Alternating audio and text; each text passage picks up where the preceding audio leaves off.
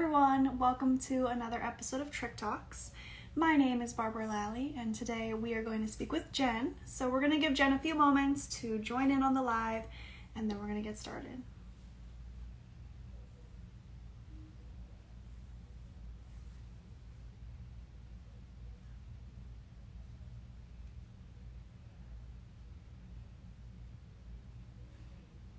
I see her now.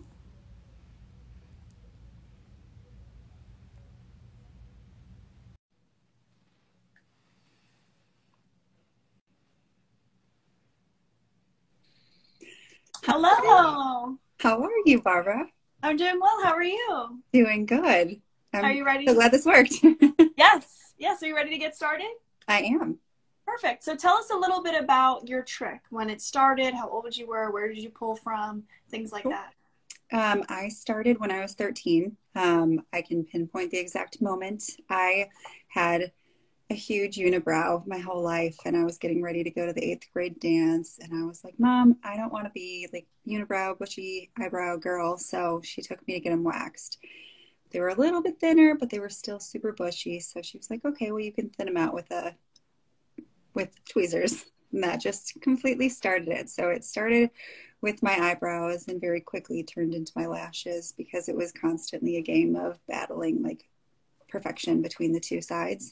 Um, and so 37 now, so that's what 24 years ago that it started. And I've had moments where I've stopped, but um, yeah, I've been going strong. Mm-hmm. At what point did you realize, like, hey, this is something that I can't really control? Pretty quickly. Um, my, you know, and as as what happens with a lot of kids, um, my mom kind of shamed me about it. I love her; she did her best, but that's kind of where what it um, came down to. And when I realized that no matter what she said, I couldn't stop, I realized it really was like a compulsion that I couldn't handle. Mm-hmm. And how long after that did you find out that there was a name for this behavior that you're doing? A long, long, long time. I don't even know how long. Um, I must have been, I don't know, in my late teens when I finally realized that it actually had a name and that there was a community of people who had it. And still didn't feel great about myself because of it, but um, at least I knew, you know, it was it was a thing. Mm-hmm. And did you feel? Did it like relieve you? Some people don't like the label. Some people feel relieved when they have it. How did you feel? Honestly, I don't remember. Um, I think the first time I talked to somebody else who had it, I felt relieved. Um, back in that day, there was like chat rooms and stuff, and there was a chat room for it. And I ended up becoming really good friends with somebody who still is one of my dearest friends. And she was the first person I really talked to about it. And I think that was the first moment that I felt okay about everything with it. Mm-hmm. And as you were growing up, did you, you know, confide in you know friends that you had like hey I'm, I'm doing this thing even though you didn't know there was a name for it or were you very secretive about it? I was secretive. I told everybody that i got hit by like a flames in a bonfire when we, we used to go camping all the time and i was like yeah it only hit my eyelashes and eyebrows. I don't know. Mm-hmm.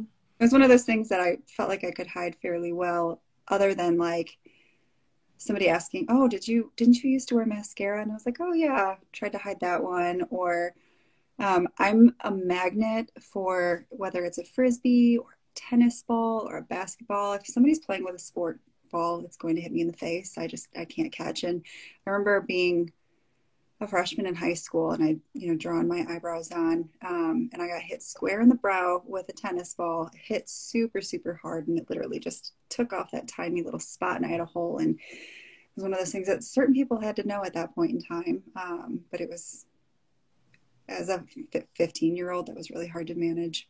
Mm-hmm. I just remember being at school and like having, you know, three different types of eyeliners, pencils, because those moments would arise where maybe like I get dripped on with yes. my eyeliner and I'm like, oh, you know, it's yeah. one of those things that I think people who don't have trich realize like the even the smallest, you know, taking away what I what I feel I need to shield this from everyone can like ruin your whole day. Oh my gosh, it just fuels my anxiety so intensely. Even now as a as a grown adult, I have moments where I feel like I'm okay with it, but then like if I look in the mirror and it's, you know, the way I drew my brows aren't on are perfect, I yeah, it can just completely kill my day. Mm-hmm. And I, I looked on your page, of course. You know, you started to microblade. When did you start doing that, and what made you want to do that? As you know, that make that choice.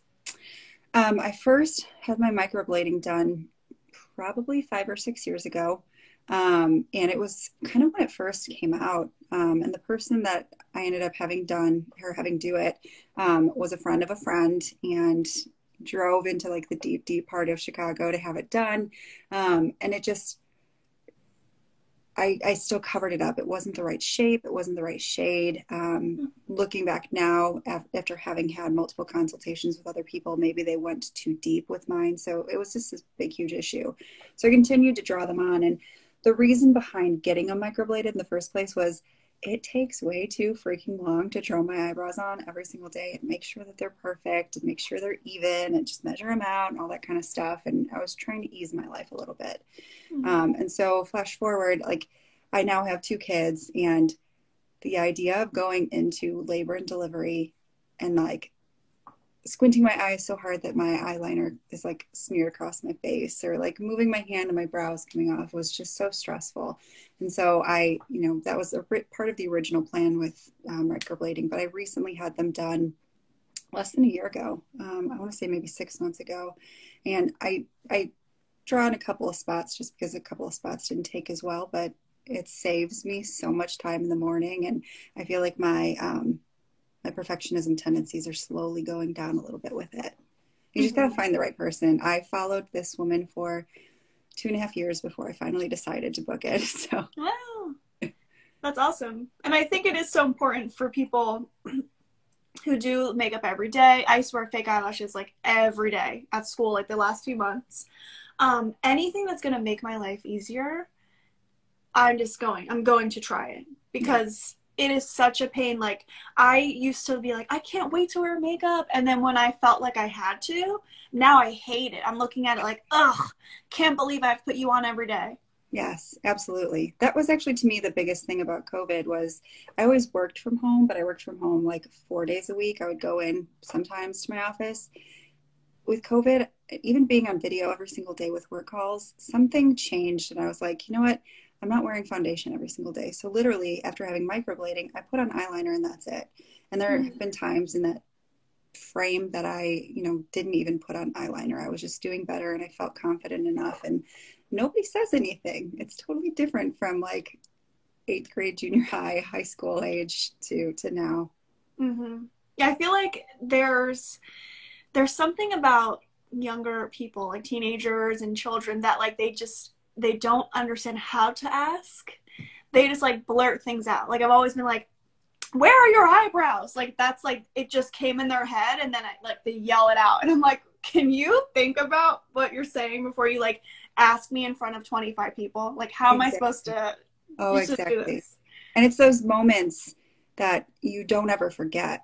Like I, I can clearly remember I was it was right after I first started pulling, and um, some of my family went to a concert in St. Louis. It was the first time I'd seen my one aunt and uncle in months or years, maybe even just because they live far away. And my uncle was like, Gosh, Jenny, your eyes are so blue. And my mom goes, They're not that blue. She just doesn't have any eyelashes. So they look bluer. And I was just like, and to this day, I still remember it, the way she said it, the way my family reacted. Like, there's just those moments that people don't mean it in that way, but it doesn't ever go away. Yeah. And it's like it's it's um my mom taught me like, you know, say things in private. You know, if someone has something in their teeth or like lipstick on their teeth, like pull them aside and say, you know, hey, like help them out. The way that people say it, it's like uh, you know, I'm on this spotlight now and I am forced to either explain which half the time or more than half the time I never wanted to because I didn't want to share with that person or i'm like trying to make up a lie it's like my brain is like You're... yes yes it's extremely yeah. stressful i never felt like i was a liar until i started having to make up lies around it and then it was like i categorized myself as a liar because i was lying about my trich and mm. yeah kind of like went into this spiral and now i'm i don't like automatically go out and say it but i'm open about it now mm-hmm. Now, when was the moment that you started to become really open about it and you were just like, hey, like maybe you won't share it with everyone, but you will speak about it? When was that for you? Um, I mean, I would tell people that I was close with, um, but when I kind of got to the point, so um, I want to say 2018, maybe, I went to the Heart and Soul Retreat in Denver. Um, and it was one of those things, you know, 2018, I was what, 20 or 30, uh, I don't know, 34, something like that at the time, 33. Um, and I'd been living with this for how many years? And all of a sudden it was like, I've wanted to go to a retreat for this my entire life and it actually exists. Holy crap. Um, and so I, I, went and I was lucky enough that um, I was able to get a scholarship to go and I wanted to pay it forward. So I put a, I decided I was just going to put it all out there. I put it on Instagram. I said, Hey, I'm going to this retreat. This is something that means so much to me. Um, and I raised funds for it. So I think for me, the idea of fundraising is like an easier way of coming out and telling people things. Um. And it was, I mean, I don't remember having a lot of reactions after that point, but then it was like I went to the retreat and I saw these other people who were exactly like me, and it was incredibly moving. Um, and I was like, all these people are so beautiful. Why don't I feel beautiful? Oh, wait, I am beautiful, and everybody else is beautiful. And now I feel like I can tell people about this. So it was that kind of hit and then i just felt way more open about it i felt like the mm-hmm. shame kind of started to to peel away that's wonderful yeah wow that's great how did you find the retreat was it just like a search online or yeah i find that google searches are just you know the greatest things ever i don't know how we survived without them um, but yeah i just google searched it and I don't even know exactly what popped up, but then, um, you know, I had my first conversation with Christina, who runs it, and I was crying the whole time. I just love her. Um, and then, you know, again, it was like 20 years of living with this. It took me a long time to find out that it was trich. It took me a long time to find people who had it. It took me a really long time to feel comfortable with it, but 20 years to find a retreat. And like, I know that they're not happening right now due to COVID, but when they're back, I, I don't know. That's like the first thing that I'm going to recommend to anybody, just because I, I can't even explain just how much that helped me feel more me. Mm-hmm. Yeah. Oh, that's nice. That sounds really great. I would really like to go. Yeah, that's so cool. I want to go every single year when it's back. yeah, that's awesome. So I know that you you know draw the brows and the makeup. Are there any other things that you do um, to like either mask the trich? I, I used to wear headbands and, and things like that um, and also what are some things that you do to kind of like you know combat it yep um, well so i didn't ever pull for my hair until i was pregnant. Um, with both of my kids i lost a lot of hair like right in here and so i would start to pull and have like these smaller bald patches. Um, and i don't know if it was just like the ability for me to flip my hair that kind of helped with that but i've stopped pulling there. Um, really with you know my eyebrows and eyelashes it's always been makeup. I tried to do um, false eyelashes and I I just can't get it to stay on. I actually like studied makeup too, and I still can't do them. Um, but I've always, you know, I I have my one eyeliner that I use, and at many times in my life, Mac has tried to get rid of it, but I will fight them every single time. And I make my mom call, and my sister calls, my best friend calls, and then they end up not getting rid of it. But when you know what works for you, you just have to hold on to it. Um, and so, yeah, it's just eyeliner and eyebrow pencil. Um, I did have dermatillomania as well for a long time and tons of foundation and concealer for that, but I've gotten a lot better with that. Um, but some things that I feel like have really helped me, and it, um, it's not going to show right now. I just had to cut my nails because I broke a couple of them, but when I kept them long. I wasn't able to pull as easily, so I was keeping them really long. Um, I always keep a couple of spoons in the freezer because when that itch comes, I immediately pull out a spoon and I'm like, go away, itch, go away, go away. Um, what else? I started on an antidepressant that also helps with my anxiety, and I feel like that's done so much for me. I mean, I still have my harder times, but I feel like that's really helped. Um, what else? I realized that um, a lot of my issues, like I could go months without pulling, but a lot of it's related to PMDD. Um, and so every couple of months, I get just a really bad month of that, and it makes me pull. Um, and so I'm working on a whole treatment plan with my gynecologist, trying to help like regulate my hormones to see if I can manage that a little bit better. But just different things like um, things that I learned from the retreat, you know, the importance of sleep. I think the biggest thing, and I'm struggling with it, trying to get back on the the bus of it, but um, cutting sugar. Like sugar is aside from my PMDD, sugar is like the biggest trigger for me. And so when I cut sugar and I try to avoid it, especially like late night snacking, I do so much better. It just, it, I don't know, it causes that that itch that lives in all of us. So. Mm-hmm. Yeah, and I want to um, talk about when you mentioned like perfectionism. I caught myself, you know, many times. Like if I pull like two you know two lashes or two hairs on this side like i'm pulling two on this side even if it doesn't itch. Did you find yourself doing the same thing? Absolutely. Absolutely. And i get i'm at a point where i've got like a couple of long ones on either side. I was doing really good. Um, and i like every single time i'd get to this point i would just pull those and i would just start from scratch. And i'm like you know what? No what it, it doesn't matter who sees them. It doesn't matter what's there. There's some there. And i feel like that's kind of keeping me going. Like I didn't get myself to the bare point. Same thing with my brows. So, um, trying not to do the perfectionism thing. It's really mm-hmm. hard, but I'm trying to force myself to leave the bathroom. And there's certain things like I got rid of um, a magnifying mirror in my mm-hmm. house, um, and that was a huge, huge win for me. Um, there are so many little things, and just I don't have any right here. Actually, I do. Like little fidgets got this little like ring thing that you just put on your fingers and this is the best for me. I also bite my nails, so I have to, always have to keep them done so I don't. But when I'm driving, I get really stressed and I bite my nails, so this helps mostly with that. But there's lots of different things, but I really think sugar and my hormones are my biggest things that I, I try to regulate to help myself. Mm-hmm. So besides the car, because that car is like a big trigger for me too. I like especially like where the you know the window is it's just like perfect. Like i'm just right here. Where are some other places that you find yourself being like triggered to pull? Right here. This is my desk. This is where i work every single day. This is a huge trigger for me. Um, and so i don't have to be on video on all of my calls but i choose to because if i am then i'm not pulling i'm not pulling in front of people. Um, I don't pull in front of my kids. I don't have them all the time. I recently got divorced, and so I only have them half the time, but I do a lot better when they're here. Um, I minimize my time in the bathroom because the bathroom is a huge trigger spot, but then in my bed. Um, and so I try to do things to make sure I fall asleep really quickly so that I don't have like that in between almost a sleep phase because I feel like that's a, a constant one for me. Mm-hmm. I feel like when I'm up really late, and tell me if you're the same, if I'm up really late, I'm almost in that trance like state that I get when I'm pulling, and it's just like no one else is here, it's just me. Like it's, you know, it's, I'm in that zone. Do you feel the same? Yes, absolutely. Oh my gosh.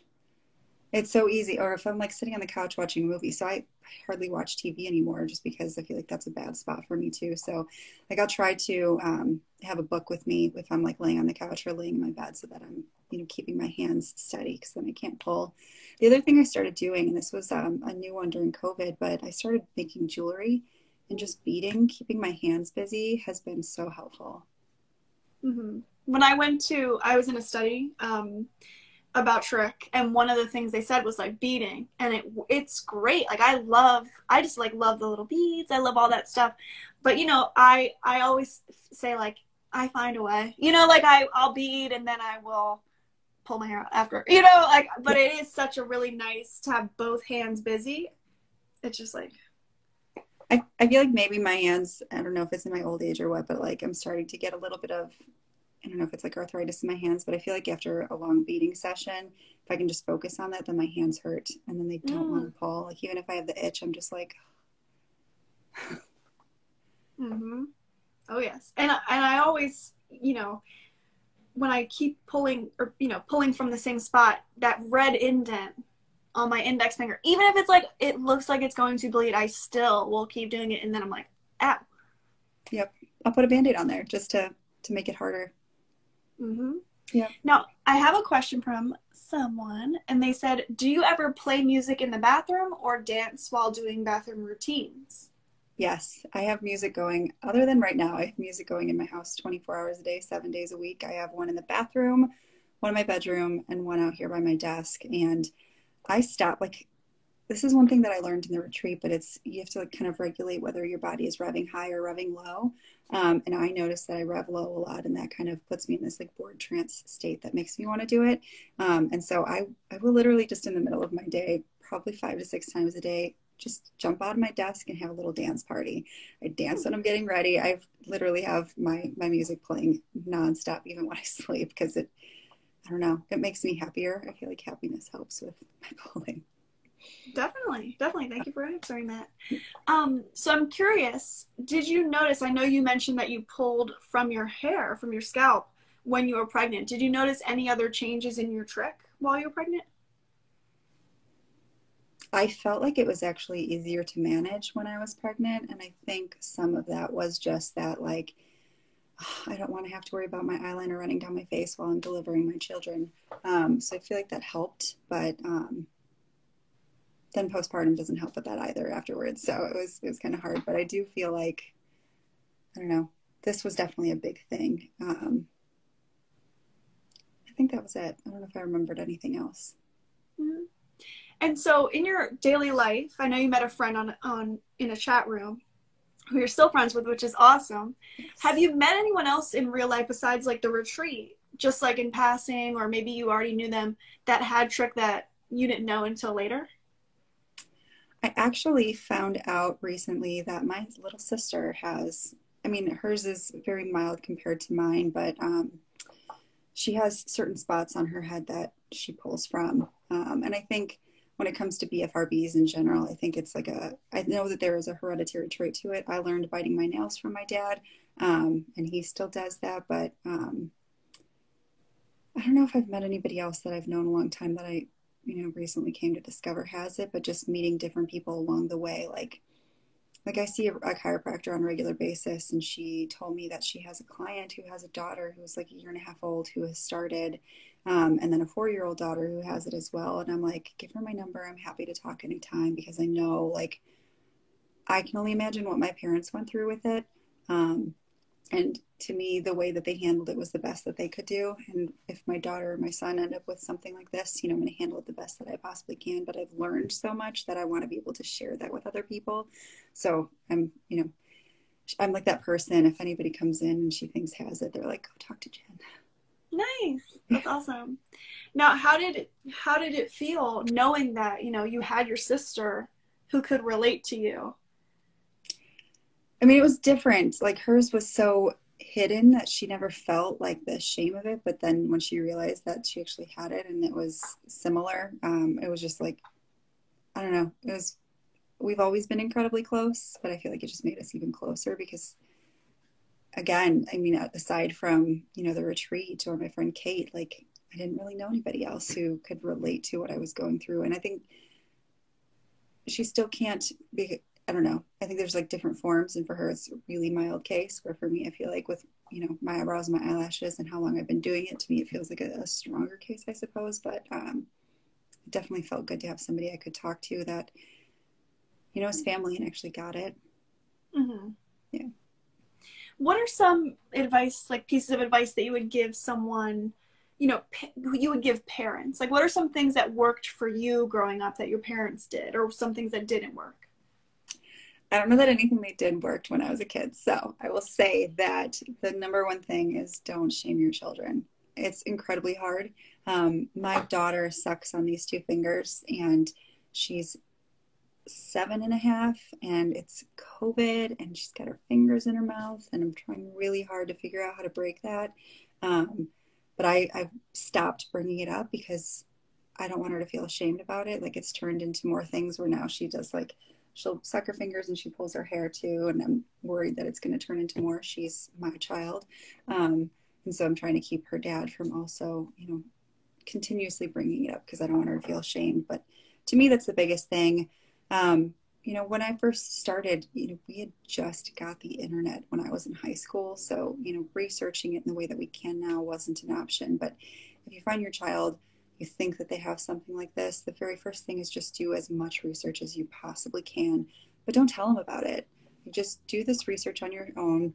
Um, find a really kind way to bring it up to them of, you know, I was doing this research. I noticed you were pulling your hair. You know, I wanted to let you know that there's a name to it. This exists.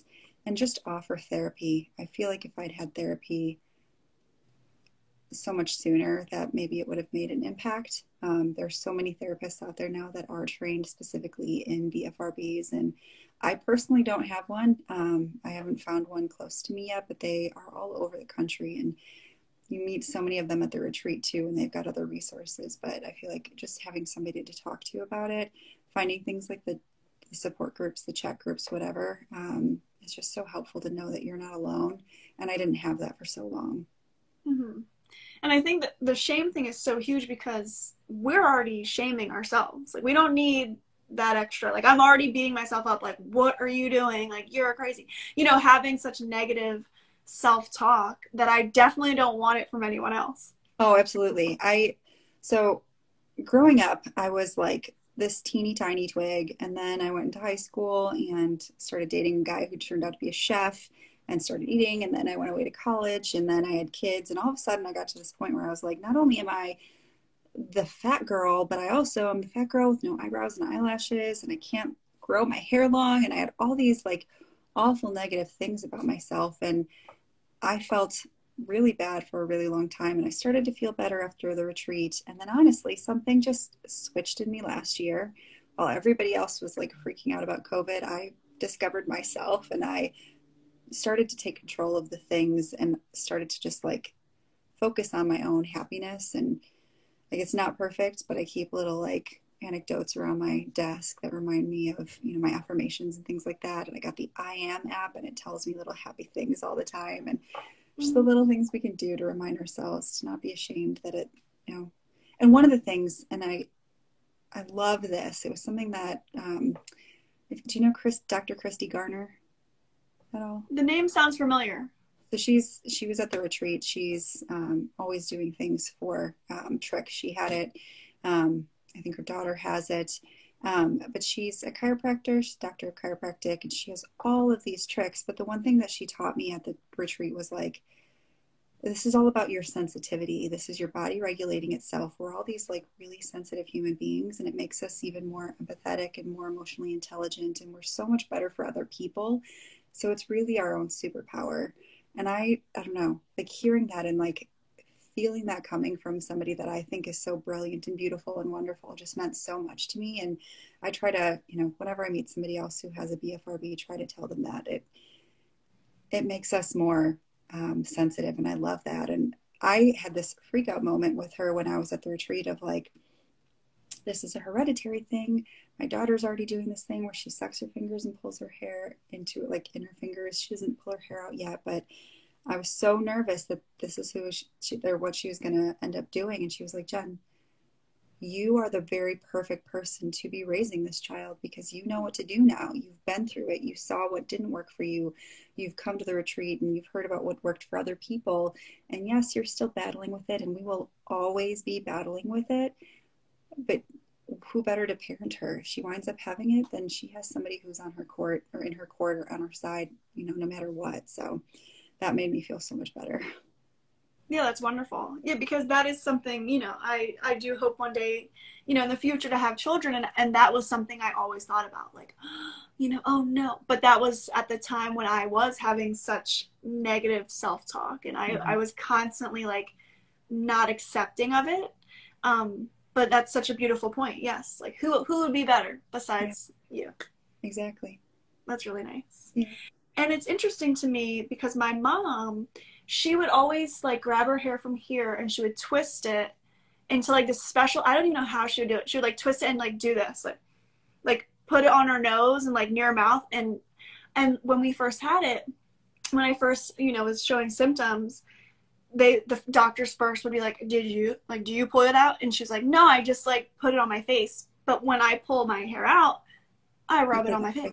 Yeah. So, you know, definitely there's a link there that I, you know, didn't think about at first. I completely agree. My mom has always had really short hair, and I always wondered if it had anything to do with like her having those kind of tendencies as well. Mm-hmm. Yeah. And now, you know, when you noticed pulling your hair before, I love a hair that like either sticks up, it's crinkly, it is gray, it doesn't look how it's supposed to, and I need it. I just need it to go. Is yeah. that how you felt as well? Absolutely. I'm at the point where I start to get gray eyelashes. that drives me so insane.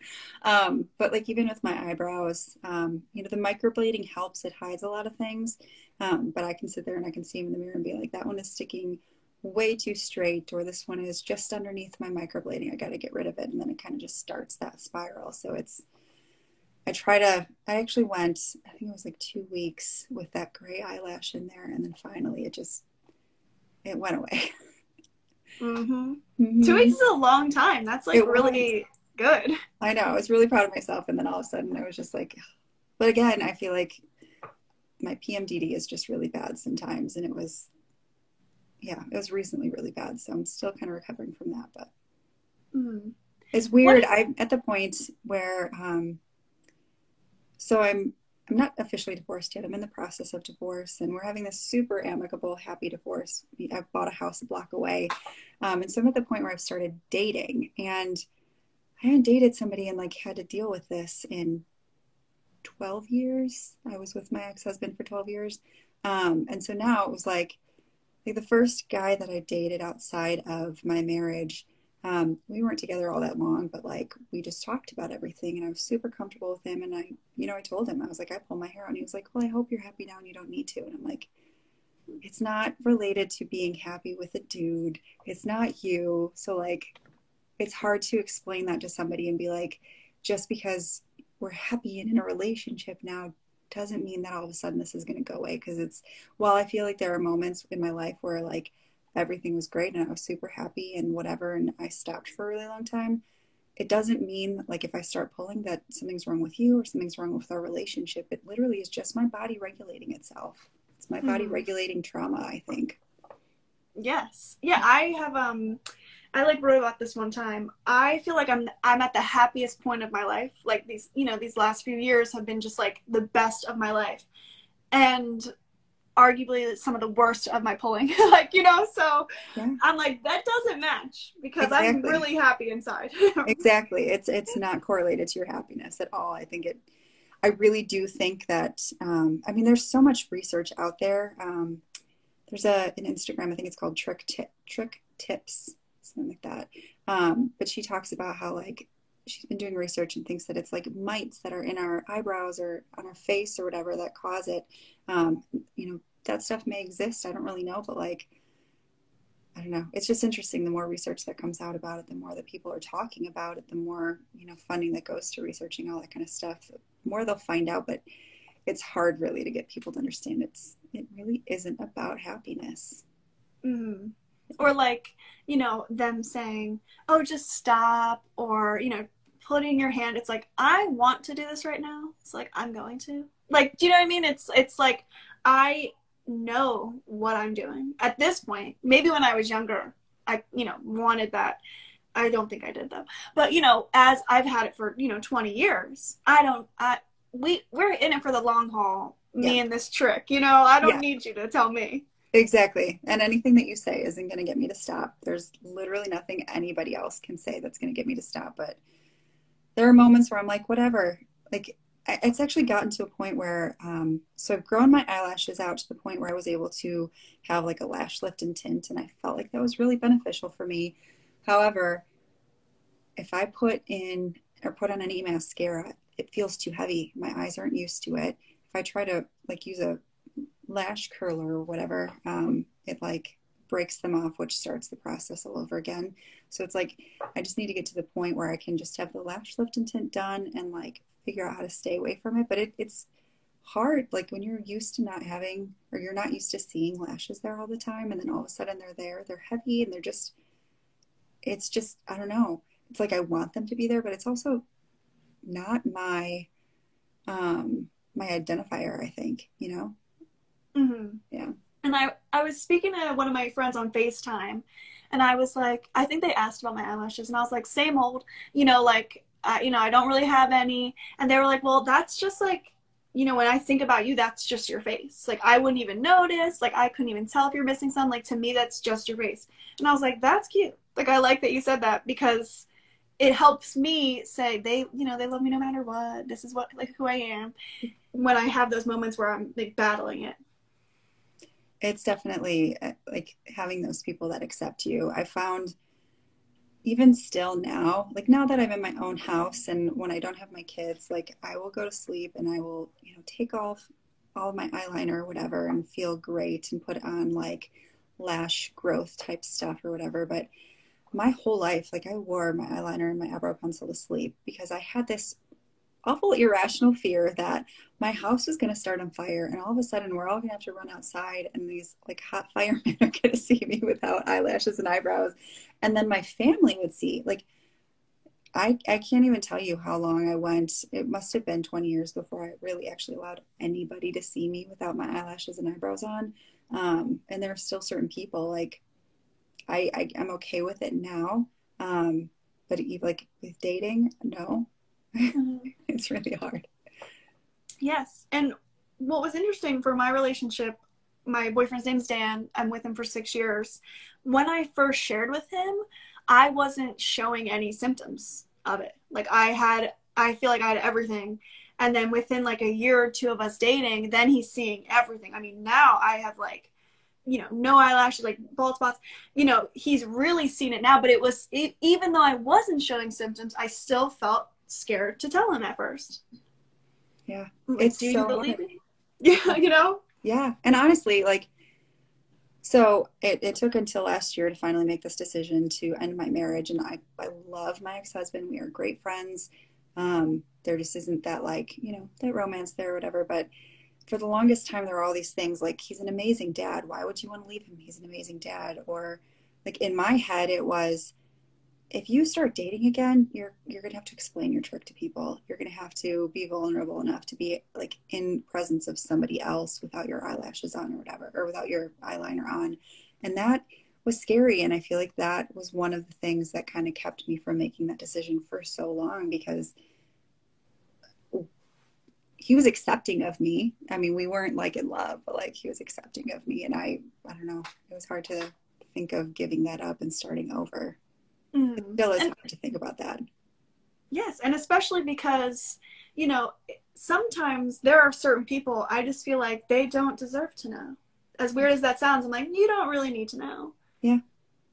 And so Absolutely. that's, you know, especially if you want to, you know, start dating someone, it's like, how do I know when and then if I even want to? Because, you know, I like you now, but if I don't, you know, it is, it is such a hard thing to decide. It is. And it's, I don't know. I feel like I'm dating at 37 and with like online dating and COVID, it's a completely different world from when I met my ex-husband and anything that I dated before. But like, I feel like people are more open about their issues. And so then you kind of feel like you have to talk about your stuff. I'm at this point in my life where, you know, talking about my trich. Um, I recently was interviewed on a podcast about my sexual assault, like talking about that kind of stuff. And actually, I don't know, like it kind of came to this point of maybe all these bad things that happened to me um, like were meant to happen so that I could I don't know if it's writing a book or I always dream of writing a musical or writing that like perfect song with those perfect lyrics that hit somebody that can help somebody. But I'm to the point where I'm like trying to be really open about these kind of things so that people will get it um, or people will feel less alone or just help somebody. But it's it's hard. Like that first time I put it on my my Instagram page it's a it's a public Instagram page. My coworkers were on there. Like that was really hard. And there's still mm-hmm. coworkers that I'm like, they don't deserve to know. I mean, they know, but mm-hmm. yeah. Now, my next my qu- next question was, what inspired you to make this Instagram? Actually, after the retreat, I was like, I thought blogging about it would help, and I actually did create. And I own the rights to um, this trichy life. I think it's it, I don't know if it's .com. I haven't done this in so long. I couldn't really figure out how to use the the WordPress platform. I'm t- mm. tech savvy, but not that tech savvy. Um, but I thought I, I'm just I don't know. Again, finding ways to talk about things is only going to help each other heal. I spent so much of my life being alone with this, thinking I was alone with this. The more that we talk about things like like talking about my sexual assault, like almost every single woman has been in some way, shape, or form assaulted in their life. And talking about it is just going to make other people feel less alone. Um, I read a blog post about somebody who had almost the exact same experience as I did. And I was like, oh my God, I thought it was just me. Holy crap. So I had this idea of creating a blog that would help other people, inspire them to feel, you know, open with their with their issue, whatever it was, um, and just feel less alone, feel less ashamed. And I just kind of, I never really went anywhere with it, but I always think I need to. I always want mm. to. Well, also, it's just like what I've noticed in my path is like when Tumblr was really huge, I like searched once or twice like trichotillomania, and then I like messaged people who posted about it. And I was like, me too, and then they would like respond, and I wouldn't respond back. Like I, I would say I have it too, and then that would be it. And then, you know, slowly over time, maybe I think it was what like 10 years later then i make this instagram and i'm anonymous and it's just like the way that it worked out for me is just like how it was supposed to. I mean, I, I, I don't know why I never responded back to those people, but you know, I just wasn't ready yet. You know, yeah. I wasn't ready to fully dive in and tell them. I just wanted them to know, like, hey, me too. But yeah, absolutely. No, I think we all have our our own path of you know, it, it, of accepting ourselves with it, of accepting that this is a lifelong process for us, of you know, being willing to talk about it. It's everybody's different Every, mm-hmm. It hits everybody differently too. We all pull from different areas, pull in different ways, all that kind of stuff. Mm-hmm. Yeah. What are some pieces of advice that you would give someone who is kind of like on the edge of wanting to share, kind of scared too, though? Ooh, um, honestly, it's just doing it in your own time. don't feel pressured just because you see people who are willing to talk about it doesn't mean that you have to. Um, if it's something that's like really calling you um, and that you know no matter who sees it you're going to be okay with that then then post but if it's something that um, like again posting it and like letting all of my coworkers see it was a really hard decision to make but in the end like wanting to fundraise for the Hasa retreat was just so important to me that I was like screw it I'm doing this um, but it, it really is do it in your own time and do it in a way that's totally congruent with you Mm-hmm. Yeah. And Jen, it's been really nice speaking with you. Is there anything else you would like to say before we wrap up? No, I'm just really grateful that you asked me to be interviewed, and I have enjoyed chatting with you. And I'm, I'm just really grateful that you have the book and this platform to reach more people. I just love it. Thank you so much. Well, thank you. I enjoyed speaking with you as well. It's been really fun. It has. Thank you. Have a good thank night. You. Thanks, you too. Bye. Bye.